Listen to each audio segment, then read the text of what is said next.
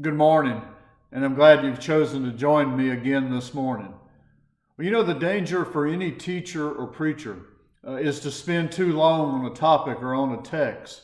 But Psalm 104 is so rich, and I intentionally keep these devotions brief. Therefore, I've chosen to cover this psalm over multiple weeks, and I hope you've enjoyed it. Let me give us a quick review, and then we'll finish up the psalm today. First week, I shared an overview of Psalm 104, and we saw that Psalm 104 reminds us of God's sovereign rule and control over all God has made. Second week, we looked at verses 1 to 13, and we saw the Creator who made the heavens and then the earth, separating the water and the land, creating dry land and seas. And then God also brought forth springs of fresh water uh, for the animals and for birds and for humankind.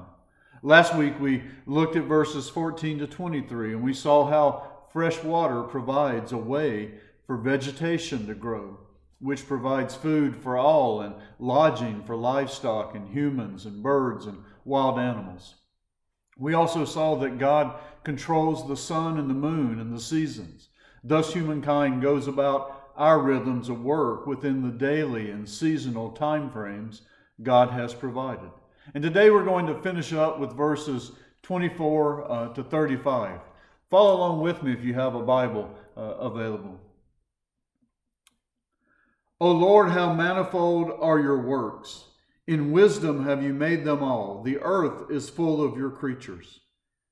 Here is the sea, great and wide, which teems with creatures innumerable, living things both small and great.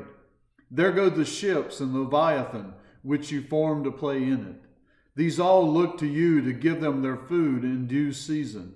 When you give it to them, they gather it up. When you open your hand, they are filled with good things. When you hide your face, they are dismayed. When you take away their breath, they die and return to their dust. When you send forth your spirit, they are created, and you renew the face of the ground. May the glory of the Lord endure forever. May the Lord rejoice in his works, who looks on the earth and it trembles, who touches the mountains and they smoke. I will sing to the Lord as long as I live. I will sing praise to my God while I have being. May my meditation be pleasing to him, for I rejoice in the Lord. Let sinners be consumed from the earth, and let the wicked be no more. Bless the Lord, O my soul. Praise the Lord. Well, the psalmist has been listing all that God has done. And then in verse 24, he pauses for a moment to declare the greatness of God in creation. O Lord, how manifold are your works. In wisdom you have made them all. The earth is full of your creatures. Notice the second person pronouns here your works. You made them, your creatures. All the glory goes to God. The Apostle Paul reminds us that Jesus was with God at creation, Colossians 1 16 to 17. For by him, Jesus, all things were created in heaven and on earth, visible and invisible, whether thrones or dominions or rulers or authorities, all things were created through him and for him. And he's before all things, and in him all things hold together. And we know from the creation story in Genesis that God's Spirit was also there. So, as one commentator declares, everything is under the copyright and trademark and signature of Father, Son, and Holy Spirit. And then, having spoken of all that lives on land, the psalmist here then turns to praise God for the sea, which teems with creatures, small and large.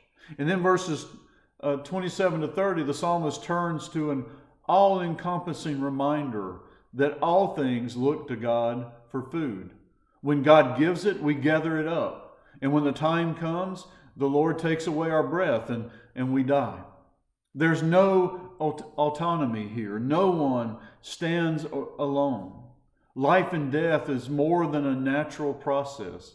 It is God who sends forth His Spirit and breathes life into us, and it is God who takes away our breath. I had a seminary professor who put it this way If God does not breathe, you will not breathe either. Perhaps an odd way to put it, But his point was that God is sovereign. God is in control even of the air we breathe.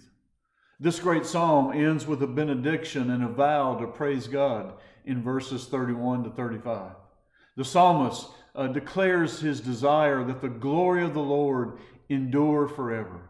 And then he declares that he will sing to the Lord as long as he lives. He will sing praises to God as long as he has being. The psalmist understands that all of creation is God's and all of creation exists for him.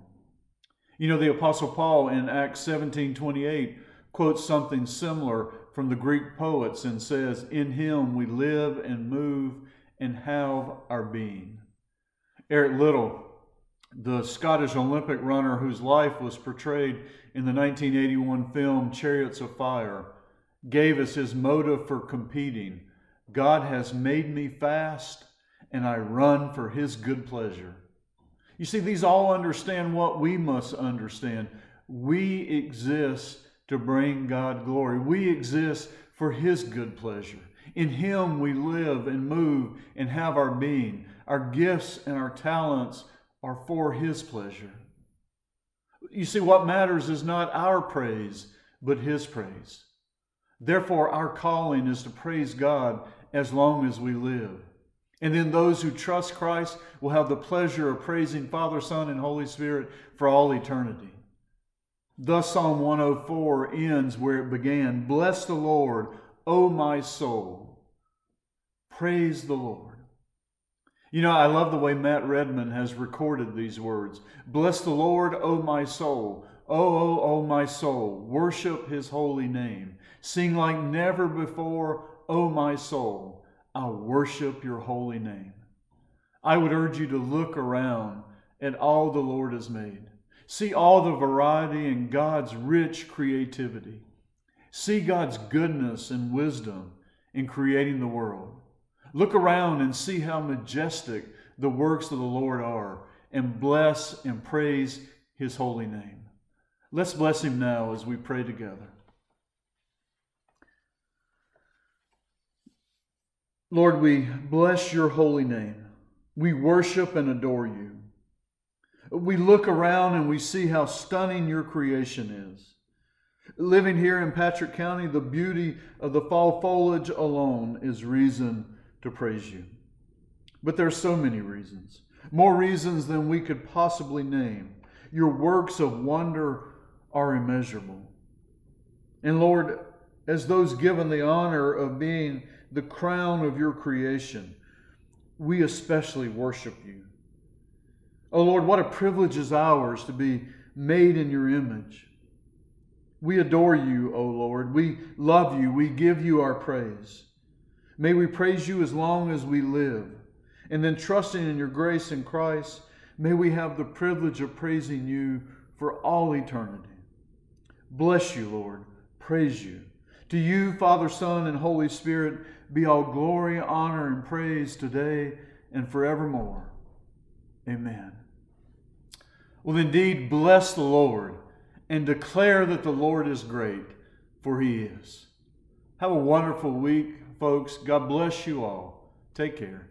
Goodbye.